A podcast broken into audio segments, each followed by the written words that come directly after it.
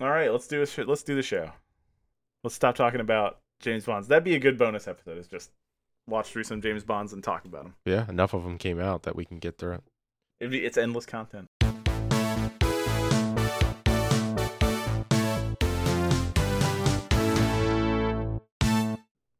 Welcome to episode nine of nineties Schmaltz. How you doing, Jeff? I'm doing good. Um, just started up my second summer course. I thought you just did that. No, I just finished it, which I did get an A on, thankfully. But I just started the new one, which is like a business turnaround course. Oh, congrats on your A, not on business turnaround. Thanks. You haven't done that yet. Speaking of business turnarounds, I was just reading about shockwave dot com because someone posted an episode of the The series The Critic got a third season on in Flash on shockwave dot com in the year two thousand. Okay. And uh, it made me look it up, and I didn't realize shockwave dot com was this. It had Ben Stein and all sorts of other people, and then they just went bankrupt. That's a turnaround. You go from the top to the bottom. That's a different kind of turnaround. Now it has online games on it. Yeah, it's it's got that same jigsaw puzzle I was playing in high school. Can Can you turn yourself up a little bit? Yeah. I can turn my gain up. How do you like me now? I like you. Well, you didn't ask, but I'm doing good. I feel like I never ask. God. You always start that. You never ask. Yeah, I just, uh, I, well, I ask you, and then I just talk about myself. I just expect you to talk about yourself. I'm going to talk about myself. I just feel obligated socially to ask you first. I appreciate that. I rank high enough that you're willing to ask, even if you don't listen. Uh, I got eight teeth drilled on Tuesday, so. Yeah, how you feeling? Uh, I shouldn't have eaten that popcorn last night. You were right. Yeah, well. I got some dental floss like stuck in a tooth today in a strange way. It's been a rough bunch of teeth days for me. That'll fix itself. Yeah, hopefully. I think the lesson is probably just don't floss, right? Maybe. I got a water pick too, so. Oh, that might be even better. It's, it's for your gums. You're supposed to floss and water pick. Man. These dentists just trying to get us to spend money. They're like, oh, you got to brush. And then they're like, oh, you got to floss. And then they're like, now they're like, oh, you got to go to the dentist more than every once every seven years. This is getting intolerable. Yeah. Uh, mine wasn't that bad when I was when I stepped away for the five years when I had no insurance of any kind. Um, I only had two ha- two cavities. Most of my the bad ones, I think some of these were small. And then the bad ones I had were because of bad fillings I got oh, many yeah, years ago. That. Yeah. And I have one that was like that, that the person who did it, it cracked and it got really bad. Uh, um, and I'm like skirting the the root canal because they keep, they like, they've drilled it three times now. And every time uh-huh. they drill it, they just get a tiny bit deeper and they put medicated in there to try to get the root to recede.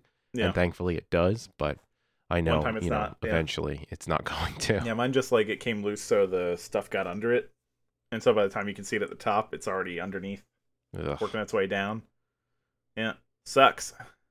And you know what? I think we might want to do the the intro as usual, the welcome with the nineties thing, but we can do it at the end and then you can plop it in the front. Well, let's just do it now. All right, go for it. Welcome to episode nine of nineties Schmaltz, where two nineties guys do a belly flop on the shows we grew up watching, from after school specials, T G I F, and Saturday morning cartoons. We're talking about nostalgia, bad acting, and why these shows were radical. I'm Ned. And I'm Jeff. Anything new from last episode? We already did that. Did we? Yeah, that's when I talked about my class. Okay. Is that, oh, so that is, I I figured that was updates, like corrections and omissions. Oh. We don't really have those. We don't, we only did them the one time, but we do that. Uh... I'll just add it here. Corrections yeah. and omissions. And... Five, four, three, two.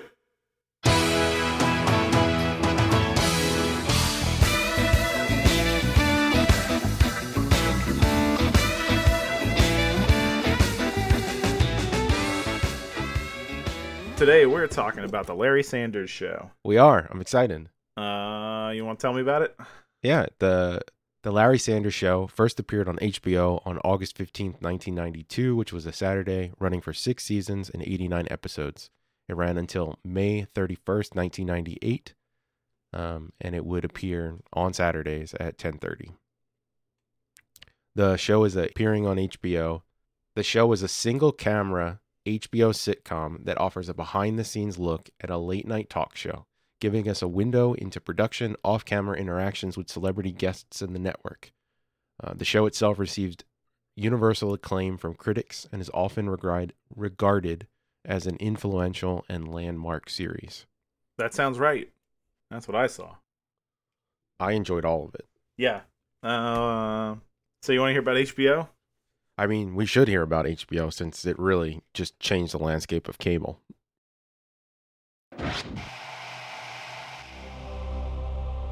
Yeah, H B O is a big deal. H B O stands for Home Box Office. It's the first and longest running premium cable network. It's one of the very early cable channels. It started in, I think, nineteen seventy-two. I didn't put that in my notes, but uh, I believe that's what it is. It was the first sh- channel that you could pay extra for. It was bought by Time Incorporated in nineteen seventy-three. Well, yeah, you could, um, in like the old movies and stuff from the the... late seventies and eighties, or even just mostly the eighties, you'd see like the motels and it'd be like, we have H B O or whatever. Yeah, it's true. Yeah, it would be a uh instead of just cable, it's you H B O air conditioning and H B O, right? As the things, H B O air conditioning and pool. Yep, are the three signs of a good motel. Even when they look dingy and disgusting, and there are people, you know, uh, loitering about in the movie. Yeah, still got H B O. Still got H B O. And, and if you got H B O, bed. It's not like you need to be outside. Yeah, water beds, uh, magic fingers.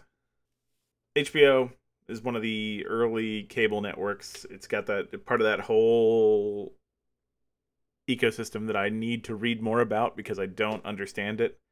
Of these regional cable things, it started in New York, uh, and eventually went up to New England. I think because New York had restrictions on the number of. on the number and kind of movies they could show.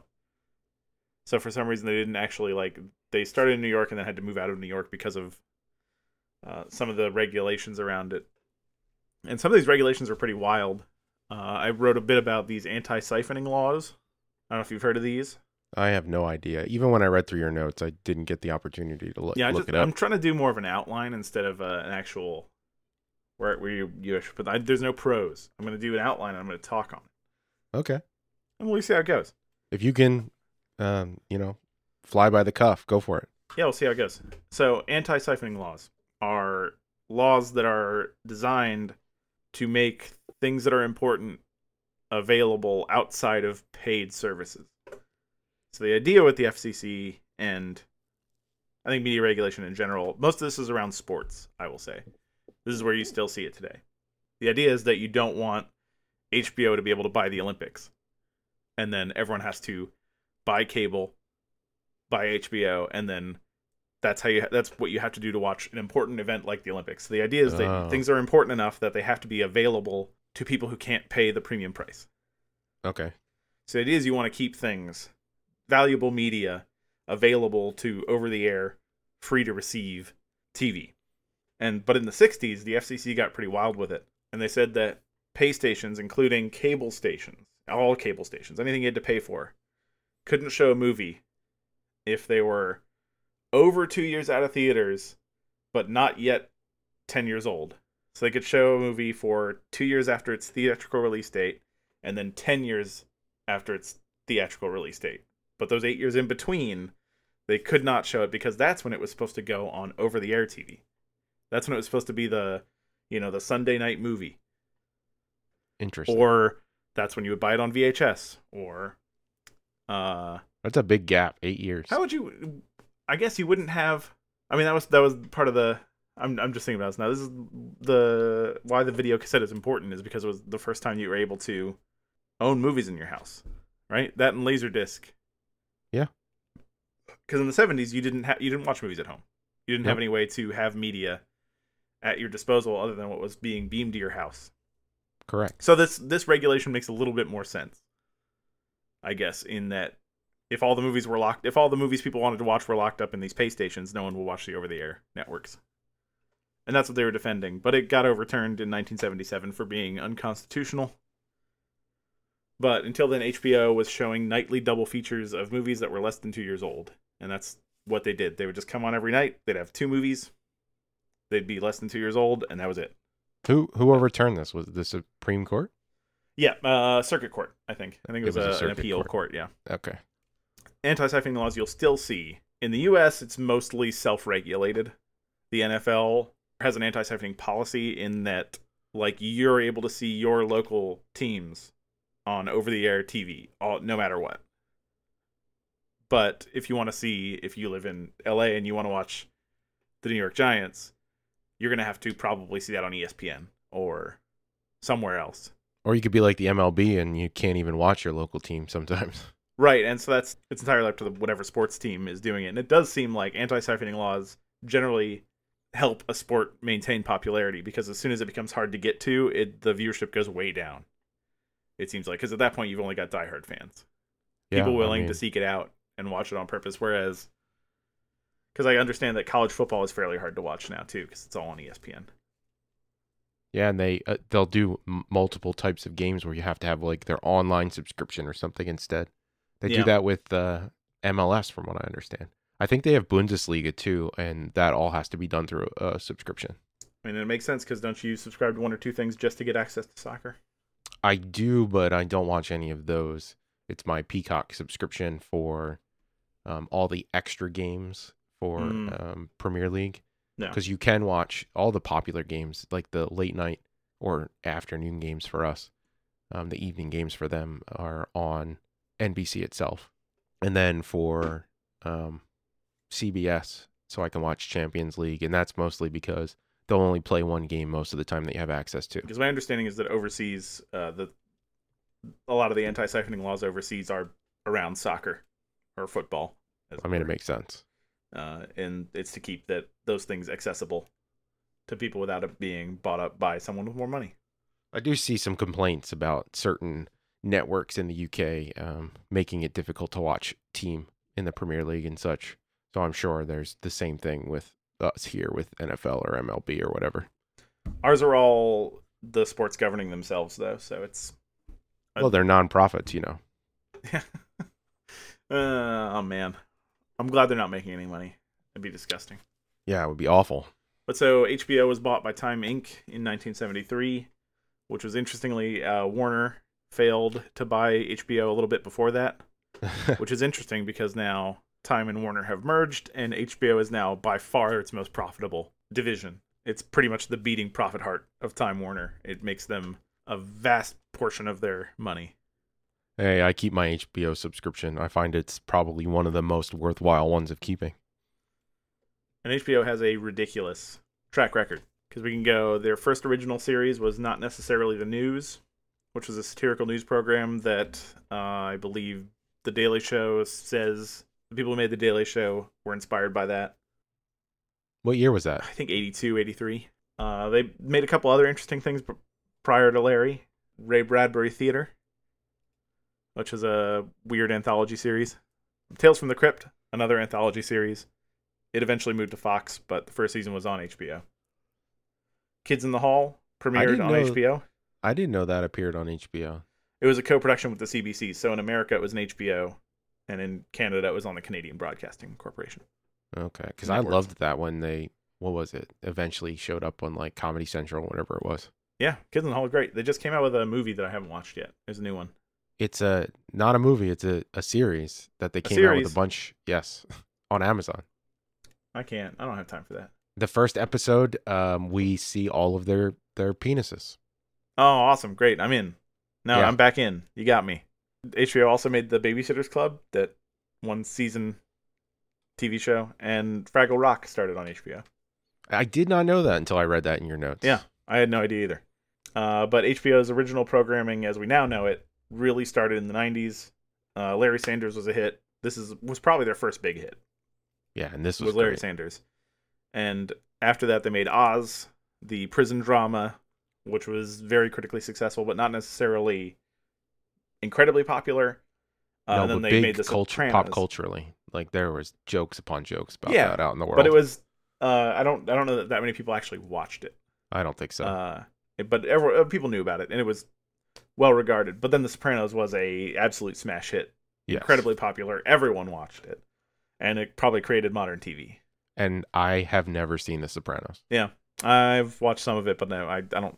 I haven't watched any. Breaking Bad is the only prestige drama I've actually watched all the way through. And then uh, in the two thousands, they solidified their what they were doing with The Sopranos by making Six Feet Under and The Wire. Yeah. Uh, and I never realized it, but in my research, I found out that Cinemax is H B O's budget brand. Yeah. How? I did not know this either. How does this work? I, th- I thought it was. So when I was a kid, we had three chunks of movie channels that were for pay, right? We had Cinemax, H B O, and Showtime. Yeah. And I assumed that they were all separate. And eventually we got Starz. Eventually we got, God knows, at this point. But we had the three. And then they each had, Cinemax had two channels, Showtime and H B O had three. I think we got it in a bundle. I, I, I, had, I did not have Showtime for a long time. We had Cinemax and H B O. But it, because Cinemax is H B O's budget brand, it was created specifically to be, to show lower tier movies for a lower tier price. That was back before they started bundling things in, and, it, and H B O was never bundled originally. Cinem- but they made Cinemax so that they could bundle it in with other things. So it was a value add that they could run the same way they ran H B O, just with cheaper and for a cheaper market segment. That's the only thing I can think of that I can ever remember on Cinemax or people talking about was like Banshee. That's it. Yes, because Cinemax, I looked it up, and has not does not have much original programming at all. Okay. And the reason is is because it's made by H B O. Yeah, so it's just a place to get some B movies. Yeah. Yeah. Uh, there was a fairly large amount of uh, adult focused. I Cinemax remember that as stuff. A kid. Yes. Well, they made they made they made a fair bit of like of their own, but H B O had its own kind of risque. Yeah, but less less um, softcore porn. Yeah. It wasn't just softcore porn, but they had their own. They had real sex and stuff like that that, that I remember trying to catch. Yeah, Cinemax. But that's what that Cinemax is, is famous for. Softcore that, porn. Skinemax. That is interesting. Yeah, I mean, that's what I think of it yeah. for. Do you remember Larry Sanders? Did you Not ever watch it? Yeah, I don't Not remember it either. I don't think I had H B O until later on. I'm trying to think when I would have had it. We did not have H B O until I think I was in high school but, at that point. I, but even if I did, I wasn't gonna be. I wasn't gonna be turning on. A, I didn't watch real talk shows. So I wasn't gonna watch a show, a show about fake talk show. No, for sure. And you know what? I'm glad I never watched it then, because I would have not gotten any of or most of the jokes, and yeah. now I can enjoy it. I wouldn't have particularly cared for it. The only time I ever watched late night talk shows is when I was vacationing at the beach with my cousins. But other than that, I never had any particular interest in late night talk shows. I liked Conan back in the day, but that was still past um, post nineties for me yeah. when I would have been watching it. I was at five, because it is funny at the end of that one episode they mentioned Conan. They mentioned three people, and he's one of them. Yeah. Which even back in uh, that's I that's got to be a sign of respect, right? I think in general they tried to do respect on the show. I know that um, Gary really wanted to try to get Carson on, um, but he could not. But from what I understand, Carson liked the show, and that I guess was enough. I that's some just hearsay that I read, but we got a V H S for this. We do. Um, released by H B O Entertainment. It's the Larry Sanders Show, starring Gary Shandling. Um, it's just got him standing in the front as if he's going to give his monologue, and then on the back it says the Larry Sanders Show again. And uh, we got episodes. Everybody Loves Larry. My Name is Ash Asher Kinsley. Ellen, or Isn't She? And then it's just got uh, how the periodicals and uh, newspapers felt about the show. So like the Philadelphia Inquirer said, brilliantly back, perhaps better than ever. Yeah, wow, because if you saw this V H S, why would you buy it if you didn't know what it was? Right. Because that's the, the one that H B O gets me the whole every time is the Philadelphia Inquirer one, because like, yeah. okay, the rest of them make sense. Brilliantly back. Oh, actually, the Entertainment Weekly one says, our long national nightmare is over. The Larry Sanders Show is back. And this would have been, if it's ninety-six, then we're talking about the fourth season, probably? Yeah, I believe so. Because ninety-two... That seems right. Yeah, it does does seem right. ninety-seven was the last. Well, it might have been five then. So maybe there was a, there was a gap in there. Oh, yeah. So maybe that's why they're saying it's finally back. Yeah, and I didn't read anything about that at all in when we were reading through this stuff. Well, what a failure on your part. Yeah, and yours. I didn't do much research for this one. I apologize. There was a a four-year consideration box set that also had the Larry Sanders Show in it, um, released in nineteen ninety-eight. It had a promo for the show, and it also had Oz and Garth Live, Pentagon Wars, Breast Men among them. And when I originally tried to find this cons- for your consideration box, uh, I just kind of Googled it, and all of the results were .cas. Everything was Canadian related.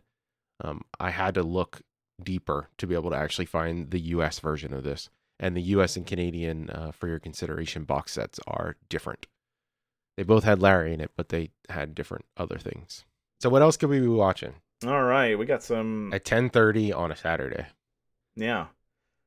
Surprisingly less than I would have thought. I've This is a fun one because I've never heard of most of these. Now we got Jake and the Fat Man. Note from the editor's closet. After recording Diagnosis Murder, it's funny to hear how little we knew about Jake and the Fat Man. Which is... uh. It, all these got a bunch of seasons. The, the one things I'm going to re- read about. Jake and the Fat Man is a uh, legal. The Fat Man is the prosecutor. And I think Jake is a cop. And that's what they do. This is a fun T V guide listing because I like that it it gives us a lot of detail about these repeats of a show. It tells us what's going on. This is the conclusion. You know, with McCabe on the ropes, Jake identifies the trigger man. And it gives us a guest cast, three three of the guest cast for each of these shows. Sisters. Uh, now, Sisters is a... I don't know who's in that. But that looked all right. Uh, but this is, again, it's a it's a sitcom with six episodes, with six seasons, I think, behind it. Is it Sisters? Is it a television show? From when? Oh, I found it. Yeah. There's a like... lot of things called Sisters, by the way. Yeah, it, that's that was why it was hard. But it is a... Uh... ninety-one through ninety-six. Okay, so it w- yeah, it's got like uh it's got a Judd in it. That's a Judd, right? Ashley Judd, yeah. Yes, thirty-one episodes of one hundred twenty-seven episodes. She's pretty far down there. What's up? Six seasons. George Clooney's on it for nineteen episodes. Wow. And then we got The Commish, which is a comedy drama about a police commissioner. Sounds riveting. Yeah, it really does. And then we've got uh You know, Are You Being Served? The British comedy series on what I assume is probably a P B S channel because that was the only place you could get British T V in During the nineties. That time period. What? Where's this T V guy? Is this a D C T V guy? I think this is a New York one. Okay. Uh, and then going, moving on, we got uh, Yo M T V Raps. Uh, Nickelodeon showing a Mary Tyler Moore marathon for eight hours. Wow, that's great. V C R Plus users for the first six hours. three nine five three five four one for the remainder four five zero one four five. Don't know what that means, but I don't it's here either. In the T V guide and fascinating to read.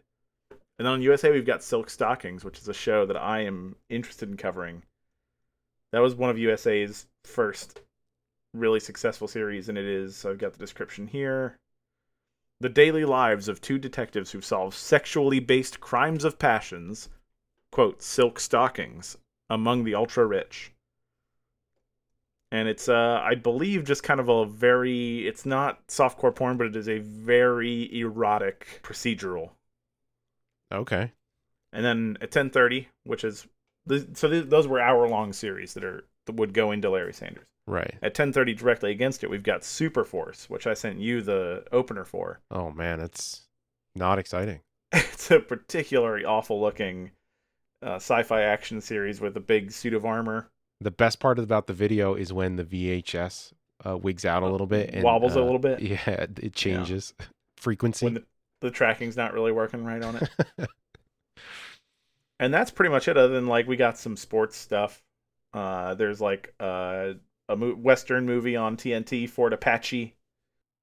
There's a Lifetime drama. A young woman uh, is torn between her desire to be a baseball player and the responsibility of adult life called Hidden Room.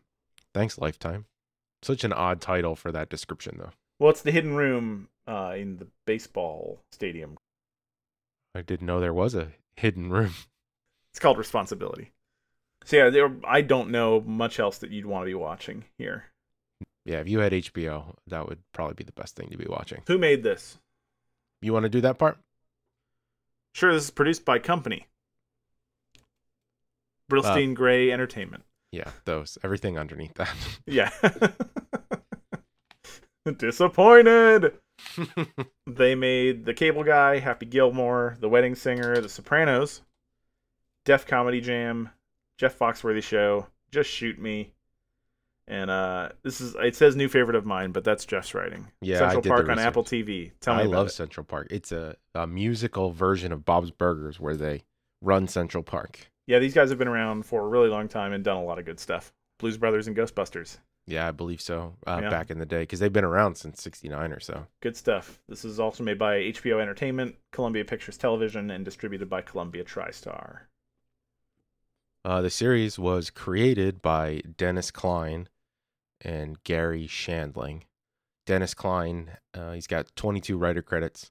Uh, he developed the Cosby.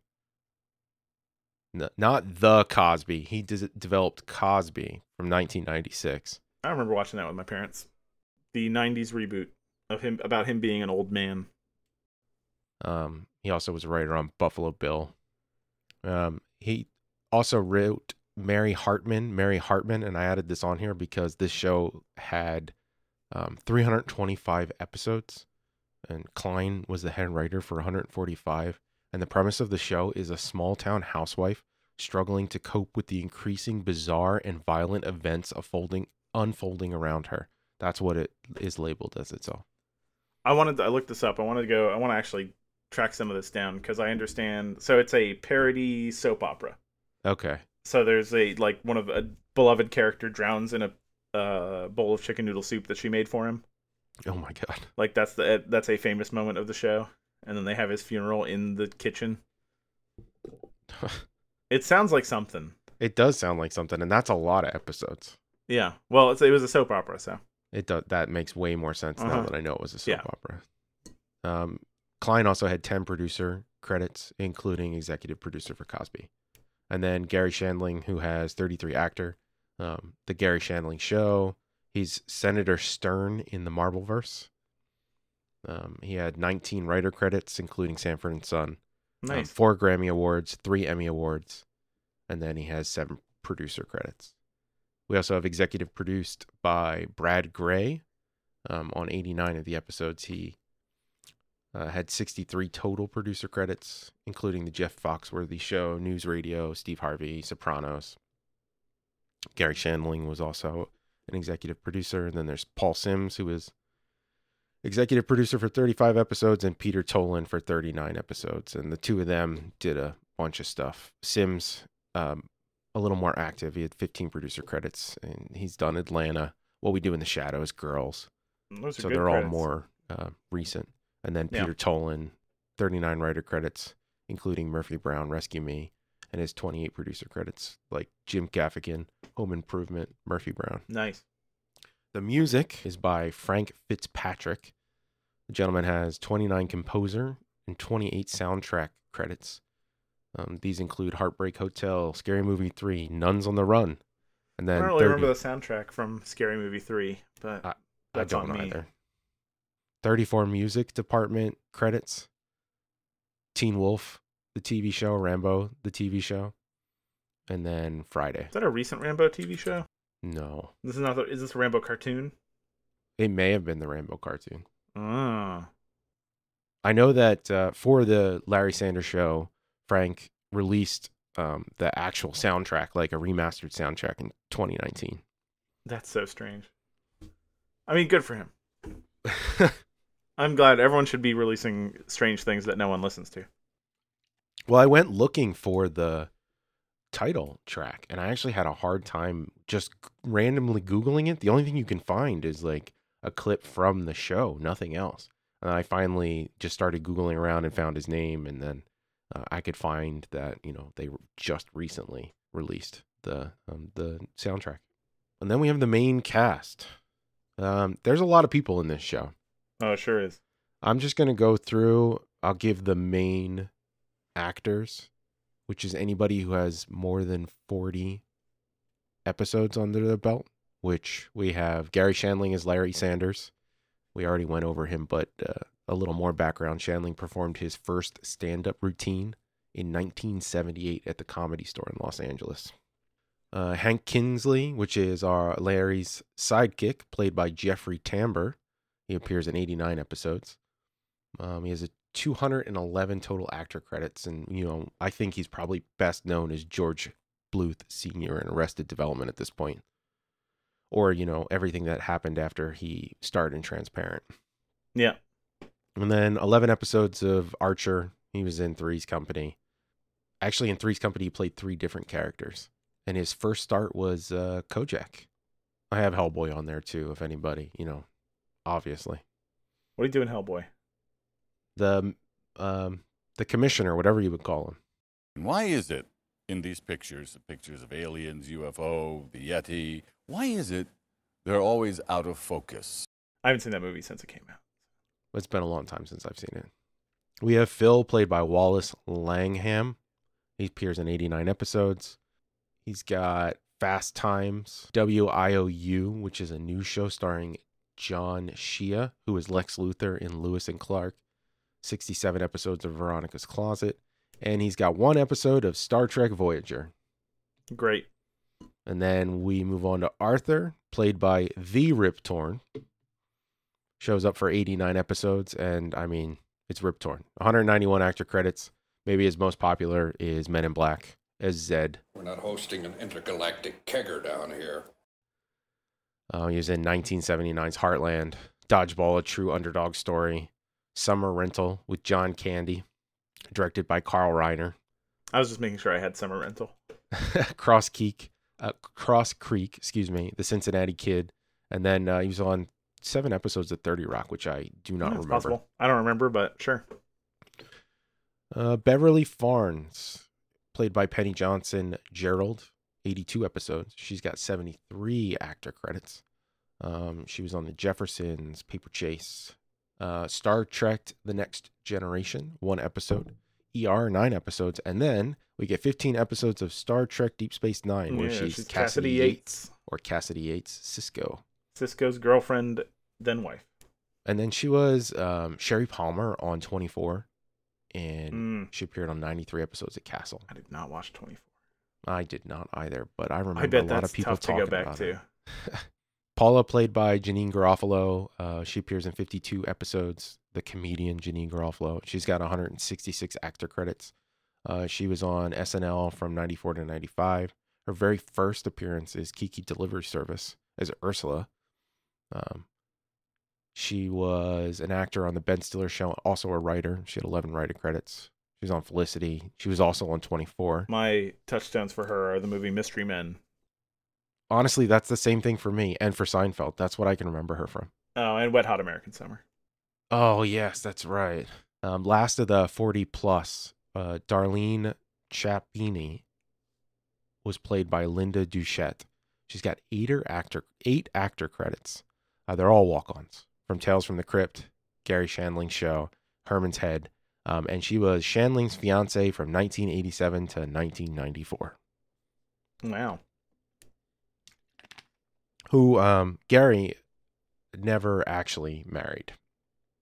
I think that's all he had was the fiance for the few years. Wow. And then we have under forty episodes, and these are like reoccurring um, actors where they you know play somebody else. They don't show up as themselves. Um, we do have a Sid Newman, thirty-seven episodes. Scott Thompson, it's Brian. Jeremy Piven is on this for twenty-six episodes. Catherine Harold, which is uh, Francine Sanders in the show. Marilyn uh, Reskub, she's in eighteen. Megan Gallagher plays Janine Sanders, who's Larry's like wife at the start of the series. And then Bob Odenkirk, uh, he's Stevie Grant, the agent. Going on to Mister Show, another H B O. Yep. And he's great. We get to see him, what, in the last episode, play yeah. the character. And I mean, it's classic Bob Crying Odenkirk. About how bad actors are. Yeah. And doing cocaine. And then we have appearing as themselves in more than one episode. I'm just going to read a couple of these because there's quite a few of them. We got Bob Saget, Bobcat Goldthwait, Carol Burnett, um, Clint Black, David Duchovny, who in the show is in love with Larry, Jerry Seinfeld, which famously the Seinfeld lot was right across the way from Larry Sanders Show, Robin Williams, John Lovitz, John Stamos, Jason Alexander. I mean, there's just quite a few people Uh, that show up for more than one episode. And then after that, even more, because, you know, it's a television show about a talk show. Um, there are three hundred thirty-nine total credits for this show. Pretty much anybody you can think of who was famous at the time came on here. All right, now that I'm tired of talking because there was so much there, uh, do we have any awards? Yeah, we actually have awards this time. Is this our first legitimate award winner? This is a award-winning program. Yes. fifty-six total nominations and three winners, you said? Well, three Emmy winners. Okay, three Emmy winners. Got it. Uh, winner in nineteen ninety-eight for Outstanding Directing for a Comedy Series for the final episode that we'll talk about later. Flip, Todd Holland. Winner nineteen eighty-eight, Astounding astounding Writing. Winner nineteen ninety-eight, Outstanding Writing for a Comedy Series for Gary Shandling and Peter Tolan. And nineteen ninety-six, Outstanding Supporting Actor. Did you, who was that in there? Rip. Rip Torn. Rip Torn. Uh, Rip Torn. Okay. Yeah, of course. He deserves it. He does. Those faces he's making. That's acting. Uh, won two Peabodys. Uh, H B O, Brillstein Gray Entertainment. In ninety-three, uh, won in the ni- Peabody. Yeah. Okay. And then nineteen ninety-eight, Flip won. That's the last episode. And a BAFTA award in nineteen ninety-nine, International Programmer Series. I love that program is spelled the British way. Yeah, programmy. I should have said it the British way, too. I don't think they say it that way. Programmy, I think is what they say. The show won, the show won twenty-four total major awards. Uh, so now we got our episodes.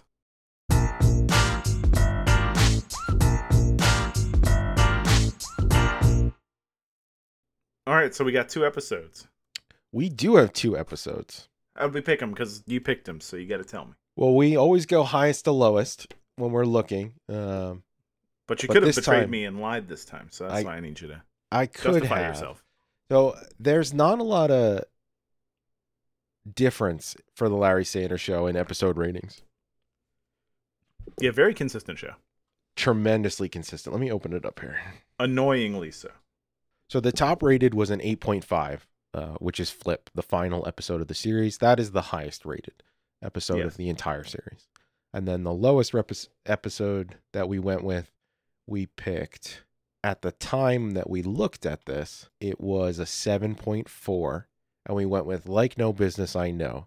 But now that I'm looking at it, as of today, Performance Artist gets a seven point three. Is that a part two? Didn't we have a problem with both being part twos? That was not a part two. That was just a, mm-hmm. um, in an effort to freshen up the guest list, Larry agrees to have a controversial performance on, then chickens out when he sees the guy's routine. But originally we were going to go with the breakdown, uh, which was a secondary episode. Okay. But yeah, so now there's a lower rated episode. Okay. But at the time, well, it was seven point four was the lowest. It's inevitable. And there were three episodes that were seven point four. It was Like No Business I Know, uh, the breakdown, and then Performance Artists. They were all seven point four. Well, good. And I, I chose this one because it had Regis Philbin and Bobcat Goldthwait. Correct. So we picked Like No Business I Know, which had a seven point four. And we're going to present them in opposite order this time, mainly because the Flip is, well, it's the last episode. Doing a twist. And it also, I think, really, it won a bunch of awards for all the mm-hmm. episodes. So let's talk about that at the very, very end. I have a lot less to say about the so-called bad episode. Yeah, the so-called. Yeah. With a seven point four. Season three, episode ten, Like No Business I Know. I assume they're talking about show business. Rated seven point four. Directed by Todd Holland. Written by Gary Shandling, Dennis Klein, and Mike Martineau. Regis Philbin encourages Hank to consider a career shift. Larry worries that talk show guest Bobcat Goldthwait will get out of control. I guess that's true. But doesn't he also instigate him going out of control? I mean, for this show, yes, he one hundred percent instigates yeah. him. But I guess previously with the the whole stuff with Bobcat is what Arsenio and Jay Leno. The show opens with a clip of Bobcat Goldthwait burning Jay Leno's couch, dropping lighter fluid all over it and lighting it on fire. Yeah, and it's archive footage. And uh, yeah, it's a real thing that happened. We looked it up and we found a, an old episode of Talk Soup where they're going just talking about what happened the previous night. Yeah, Greg Kinnear is the host of Talk Soup. Because we asked, we were watching it together, and we said, did this really happen? And I wrote it down. Did Bobcat burn Jay Leno? What was that all about? I wrote Paramount Sucks on the back of his show, all and right. then um, I smashed a couple T V sets, and um, I don't know, I don't want to be rude, Jay, but that's whatever. That's what? Well, I mean, it worked. I mean, you invited me on your show. You know? Now, like, I gotta go nuts. And the answer is yes. And the talk soup and Greg Kinnear will, uh, that's going to come up later if uh, when the quiz comes around. Uh, Regis Philbin comes in and he's talking to Hank, Jeffrey Tambor, the assistant, who's uh, I, I don't know enough about uh, late night talk shows to to say who he is, but he's he's the guy that he yells out to, right? He's the guy that yells back. Well, it's like the um, Ed McMahon or whatever for uh, Carson, yeah. Ed McMahon, I would know. I I couldn't name him for Letterman or. Well, Conan is um, Andy Richter. Oh yeah, you're right. And I Thank think you. Letterman they just use Paul. For is it. That the man guy? Yeah, he uh, Schaefer, Paul Schaefer, because he pretty much does all the stuff and does all the interaction with uh, Letterman. Okay. And Jay, I have no idea. I never watched Leno. Same. Uh, Regis Philbin is asking Hank if he would be uh, his sidekick in a talk show. Regis Philbin talks about sending him crackers. And yes. I meant to look this up. I wanted to see. I got it. I, I love that spot that you and Joyce do with the uh, the crackers. Joy and I have a lot of fun with that commercial. Did you get the uh, box of crackers we sent you? Well, if you look that up, I do want to say that Regis looks great in this episode. Oh yeah, he's a, a little baby. Yeah, he looks like a, he so young. And you know what's funny? He's sixty years old. Oh God, uh, this has been a fruitful search. I just sent you the video. Oh, is that what that is? Uh-huh. Oh, that's great. Well, tell the audience. So there's a uh, commercial for Harvest Crisp Crackers from Nabisco. Regis Philbin is just going nuts over them. He is just so excited about how low sodium they are, or whatever else it is that he's talking about. And then Hank says, I don't eat crackers because my wife doesn't let me. That's, I mean, that's, I feel like everything in this show is a joke in some way or another. Like, mm-hmm. It's just so well written. And a lot of them I'd never catch. They have to be specific in this way that I'm like, why the why on earth is Regis Philbin talking about crackers? Yeah. I figured that had to be a joke because, like, why would you? But I don't know. Maybe just write a joke. The joke is like, wouldn't it be funny if Regis Philbin really liked Pepsi? Yeah, maybe. And then, you know, and it turns and out he comes they... in and he's like, where's my Pepsis? After the Regis part uh, with the Hank, I mean, Hank turns him down. Sanders Show is his family or whatever. We switch over to... Uh, Gary and Bobcat talking in the office. I gotta go look over my uh, notes. And yeah. uh, you want to talk about this Leno thing on the air? Uh, I I could if you want, but I'd rather not because my lawyer told me just to shut up because I keep making it worse. I keep talking about it, and and, and it just it's not good. And I didn't. Oh, yeah. I mean, I always knew that the uh, the Bobcat voice is ridiculous and exaggerated, but oh, I, you I, mean I, it talks like this? I feel like it just got worse and worse through the years. Even the last time I heard him was, what, on a Christmas special for Bob's Burgers, and that was awful. Well, now he's getting legitimately old, so maybe... You know how your mom says you make a face like that and it'll stick? No, maybe. You make a voice like that, it sticks. Yeah, you've done enough damage to your uh, voice box. Yeah. It reminds me of the pimply teen from, from The Simpsons, but less charming. Way less charming. I love Bobcat Goldthwait, though. I'm not gonna... I'm, I'll stand up for it. I think Bobcat Goldthwait is funny. I don't I love know. His movie. I love his movie. I've, I talked to, about it last time. Shakes the Clown. That's a fun movie. I don't have enough. I don't know enough about him to have opinions. And we'll get to that because I, I have something in my notes here talking about that. So they're talking to Bobcat and telling him not to cause any trouble.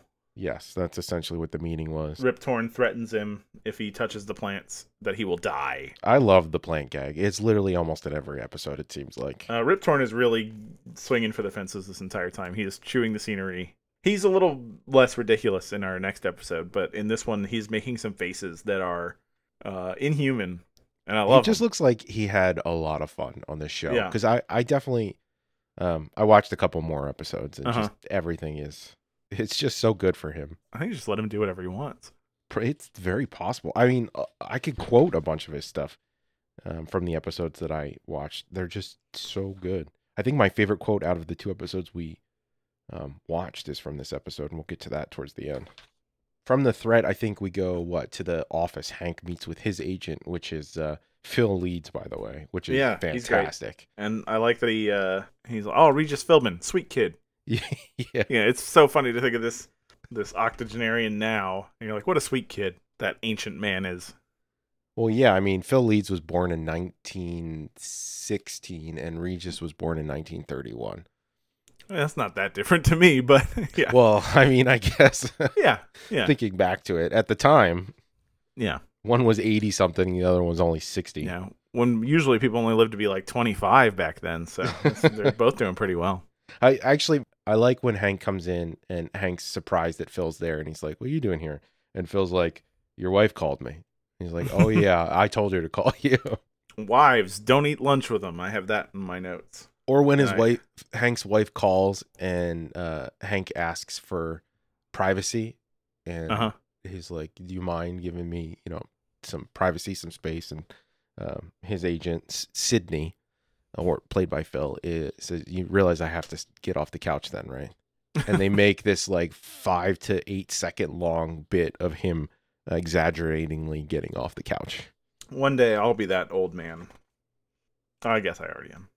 He doesn't want to take the job with Regis because if yeah. Regis is leaving his daytime show, then there's a spot open on the daytime show. He wants show to be the Kathy new Regis. Lee. That's yeah, he it. wants to that's be Hank Hank and Kathy Lee. Yeah, that's right. Hank and Kathy Lee. But then it turns out that he uh, has a history with Kathy Lee. It, it's a good it's a good joke. We'll just pipe it in, right? Yeah, well, let's just pipe it in instead of yeah. explaining it, yeah. She feels there'll be some difficulty. She said that? In so many words. What'd she say? She doesn't want to work with you. She said that? In so many words. Come on, what She is... hates you. She hates me? How could she hate me? She doesn't even she doesn't even know me.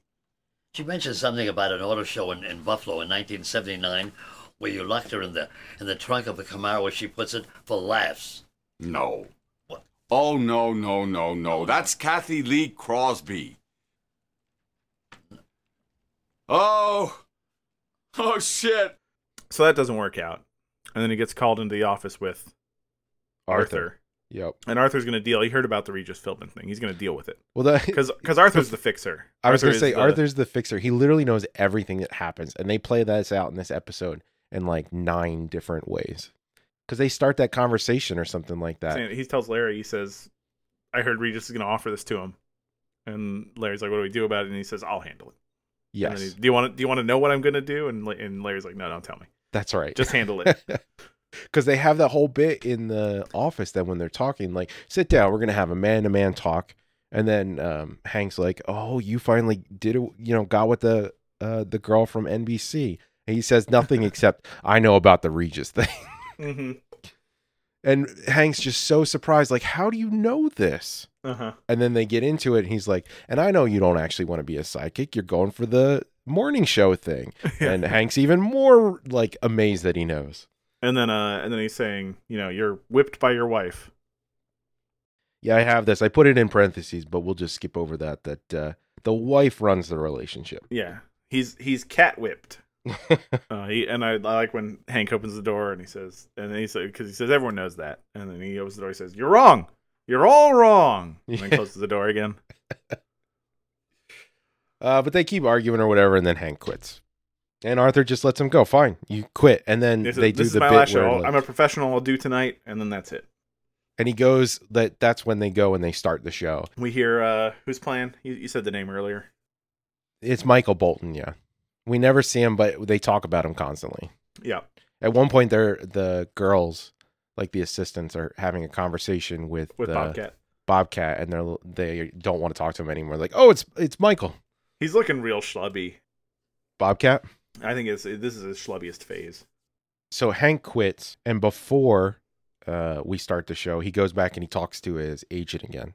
And that's when he finds out that Kathy Lee fucking hates him. It was like, that's not Kathy Lee Gifford. That's Cat- uh, Kathy Lee Corbin. And Crosby, then yeah. like he has the realization and he's like, shit, shit, shit. What do I do? And then he's like, well, you should accept the offer from Regis since you just quit. And so they sit on the couch. They're sitting on the couch during the break, during the show. And he turns to Regis and says, I'd like to take it. And he says, well, I can't wait until nineteen ninety-seven then. Yeah, the end of ninety-seven. So he's got to wait yeah. three years. Fall of ninety-seven. uh, so he's panicking. one hundred percent. Let's just get to the end of, of of his story, right? Yeah, let's do that. He begins panicking. Uh, things start going wrong. And then he comes back to, to Larry at the end, and he's panicking. He doesn't know what to say. And Larry just says, I'll see you tomorrow. And he says, yeah, yeah, I'll be here tomorrow. Yeah. He tells uh, Larry to tell Arthur, to tell Artie that he'll see him tomorrow, essentially. And Artie says, oh, yeah, he quit. I handled it. You told me not to ask, not to tell you. So you hired him back. Glad to hear it. Did not care. He had it all under control. He's a yep. genius man. Uh, and then we can go back to the Bobcat part yeah. where uh, Larry asks the question anyway about lighting the couch on fire, and then Bobcat, you know, throws shit all over the place, destroys like, the set. Is that what you want me to do? Ruin your set? And he throws something through the backdrop and hits Sydney. They bring him knocked in. Knock this a, old man out of his wheelchair. Yeah, they, they bring him in in a wheelchair to guilt Bobcat. Uh-huh. And Rip's like, "I will." Uh, Arthur already says, "I'll walk you back to your uh, the green room so you don't mess anything else up." And he's like, "We're not on live T V. I'm not going to do it televised. again." I don't have any reason to wreck anything.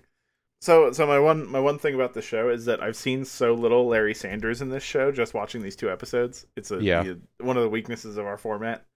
Is that I don't really know uh, enough about Larry Sanders to know why he did any of the things he did in this episode. So I only watched, I think, six or seven episodes out of season one, and it seems he doesn't really have much of a, a backbone when it comes okay. to anything. So he'll say something, um, just assuming that the person he says, like, yeah, I would love to do that, or yeah, come back, or whatever, uh-huh. that they're not actually going to do that. And then okay. he's always surprised when they do do the thing he says they can do. Okay. And that's kind of how that bit ends up going a lot of the time. Okay, that makes sense.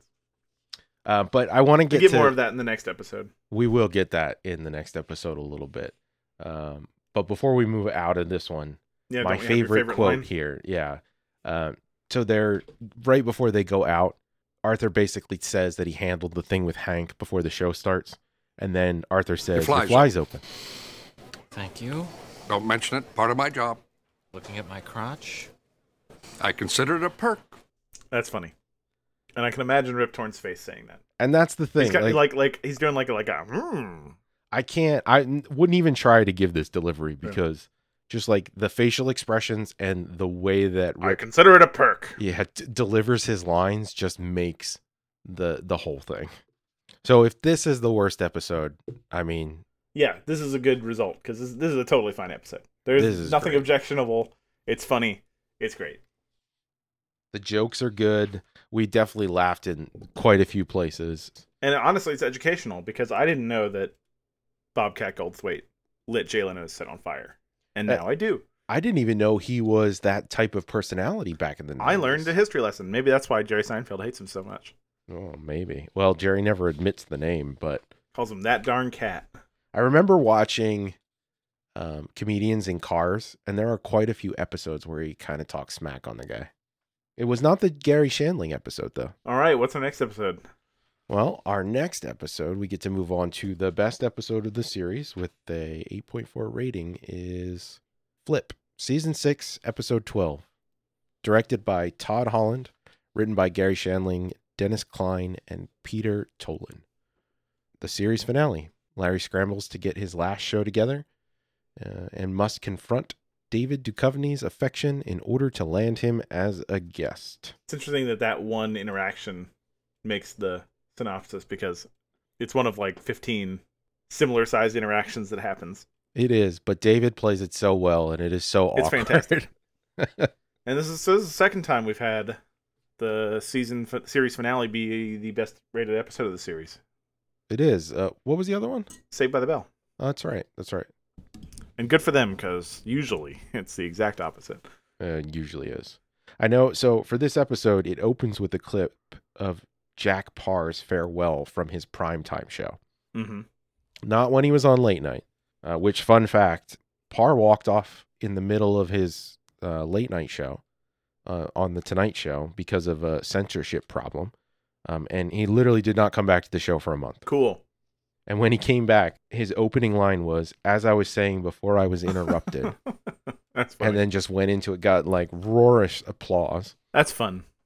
But yeah, so that's what that opening uh, ep- um, intro is, is it's uh, that's Jack Parr giving his farewell to his very last episode of Primetime.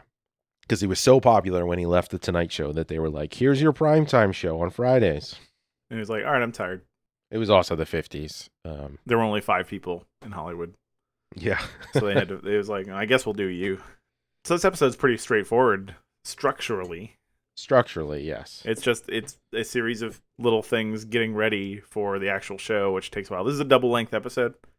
That's why we moved it. Is because yeah. we're going to have a lot more to talk about probably in this one than, than the last one.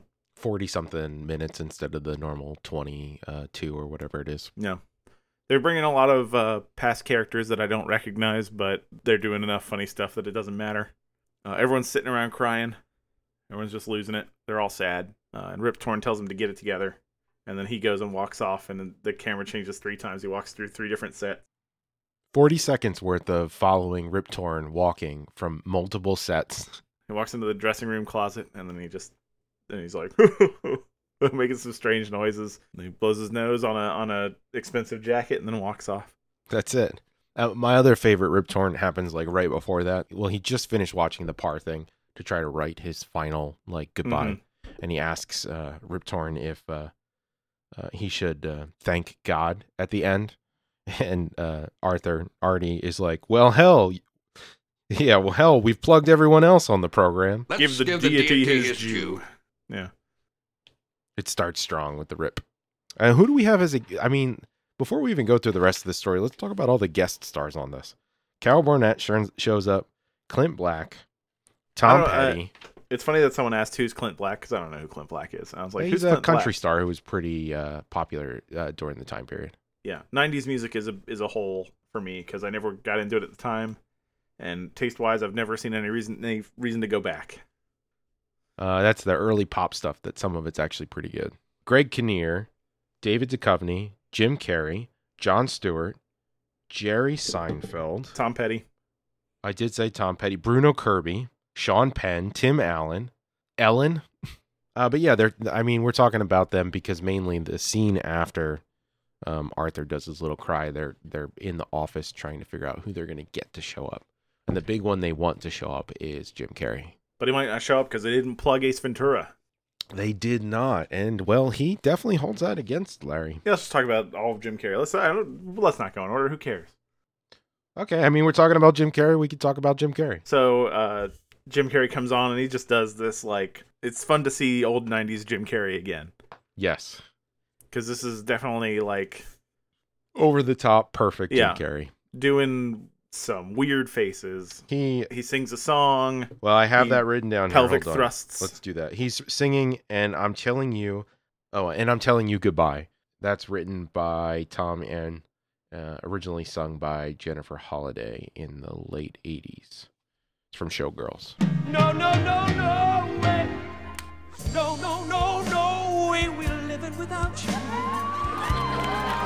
We're not living without you. Now you can go into how ridiculous it was. Yeah, he's just he's walking all over the place, standing on the desk, pelvic thrusting in his face, and just generally being a w- good and wacky character. And then they go to commercial, and uh, and Larry says something nice to Jim Carrey, and Jim Carrey's like, "Cut the shit! Like you don't you don't like me." Yep. You know, he just like immediately he's like he's like don't don't pull this with me. You've never respected me. And he's like, "We're on commercial break. This is real." It's basically just a big fuck you at the end. Are you doing a bit now? Yeah. He says, no, we're on vi- we're on commercial break. This is real life. I think yeah. even better than like the nineties Jim Carrey thing where he's doing the singing and all that stuff. Halfway through the song, they cut to Tom Petty, who's fucking pissed. Yeah. That somebody else is singing at this point in time. Yeah, because Tom Petty was hired to sing and he never actually does it. No, he doesn't. He gets mad. We get a, and fights we get a dressing. With we get a dressing room joke scene, and that's it. Which is a it's a great dressing room joke scene. It's between Petty, uh, Greg Kinnear, Clint Black, and Bruno Kirby. Uh, and Rip Torn eventually shows up because he's got to break up the fight. And they're basically just fighting over uh, the the song stuff.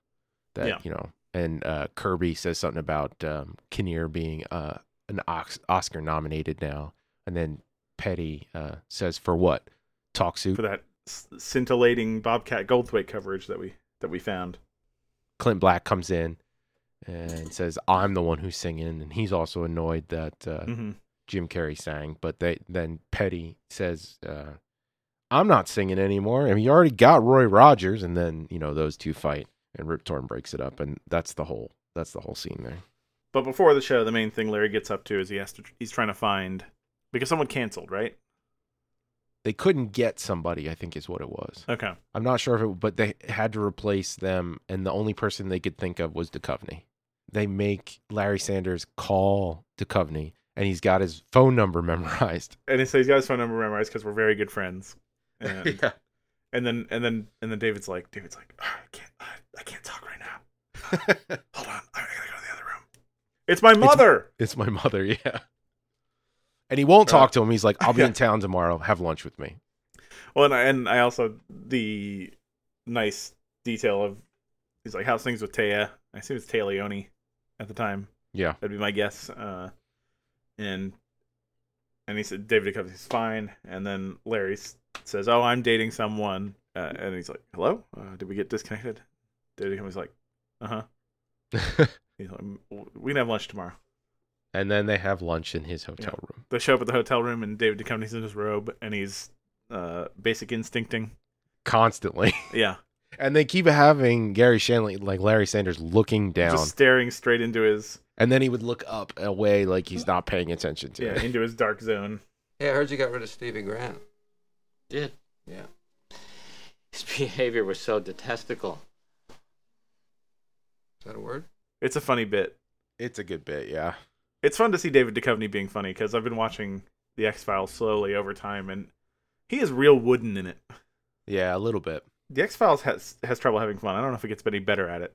I I think, will, I'm sure we'll talk about this later, but... I think all of my favorite Duchovny ones are, like, the uh, the comedy roles, too. Like, Zoolander and stuff like that. That's the best stuff. Because he, he delivers the lines so dryly and perfectly that you just can't help but to be amused by them. He's willing to do some wild stuff.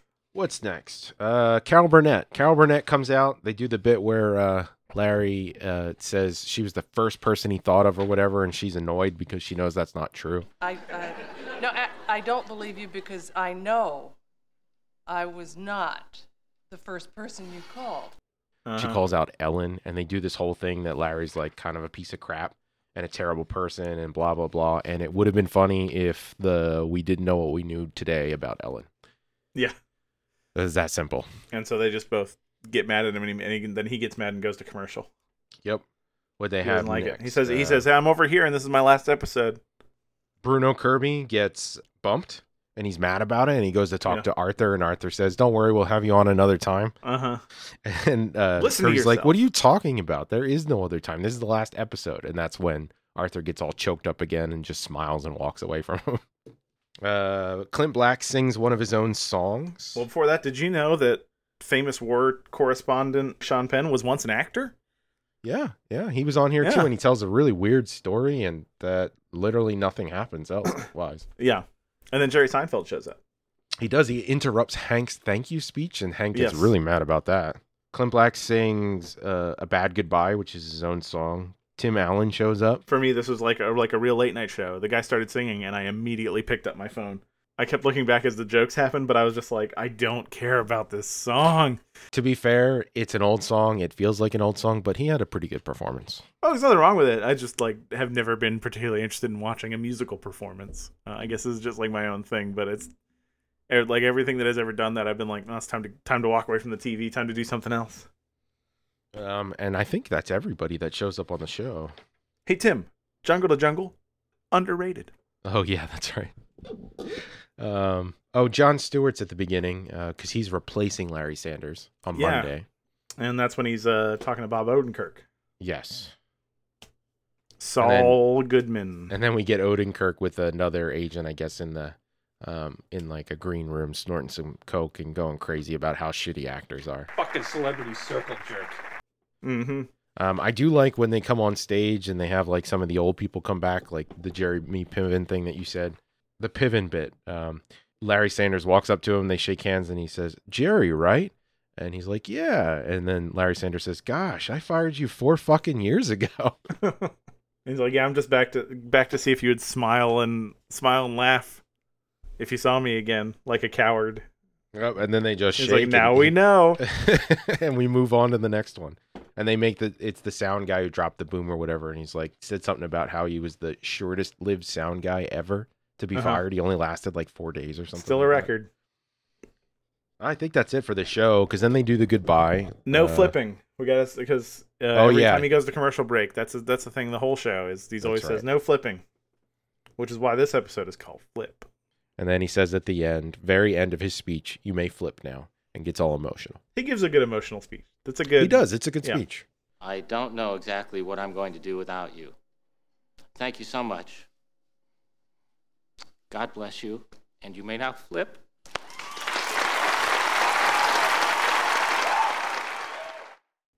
And then they reminisce and sit on the stage looking at the torn down set, and yeah. Hank comes out and uh, really tries Gets to lay into them. them. Yeah.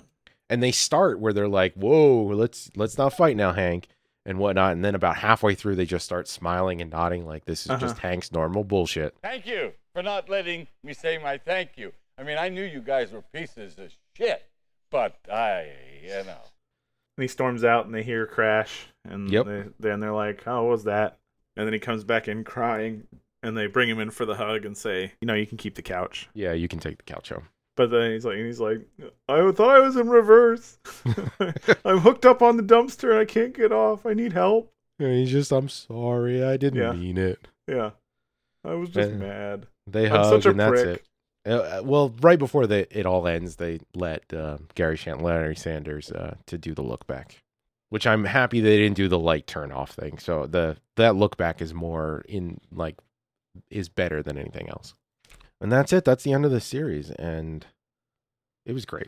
Yeah, good good show, good episode. I'm gonna watch more of it. Let's, I'm definitely uh, gonna watch I'm, more. I'm getting I'm getting ahead of myself. Where where do we? I guess I don't. It's it'd be under New Feelings, right? So it would be.